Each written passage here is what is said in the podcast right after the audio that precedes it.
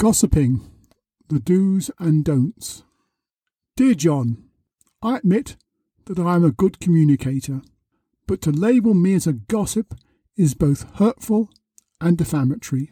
I am a caring person, and if I do pass on information, it is for the good of the community, even if it turns out to be wrong. Alternatively, it is entertaining tittle tattle. Surely the law is not taking away the basic right of a chat between acquaintances, however distant. Dear Inquirer, the victims of gossip, understandably, often turn out to have no sense of humour about it at all. If you have gone too far, a quick apology, given and accepted, is the best course of action for all parties.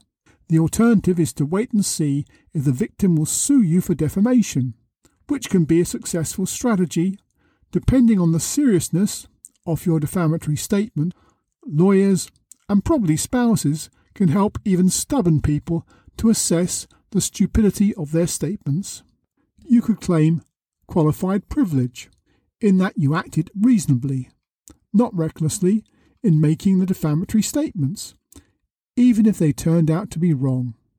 A court will consider if it was your duty to make the statement. For example, a member of your staff had a terrible secret, or it was in the public interest. For instance, your mother in law is an axe murderer.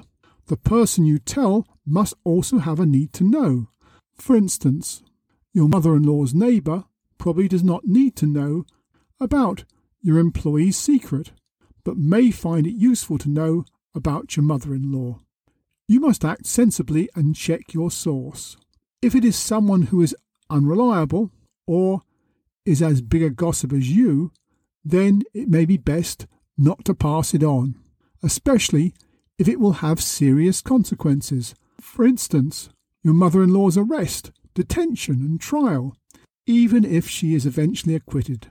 Consider instead confronting the accused person, as people often get the wrong end of the stick.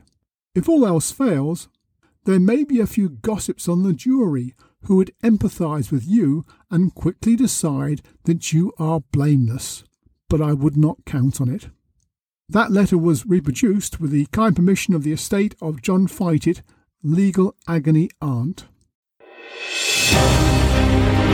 I'm Paul Brennan, and that was an extract from my book, The Art of War, Peace and Palaver The Contentious Guide to Legal Disputes.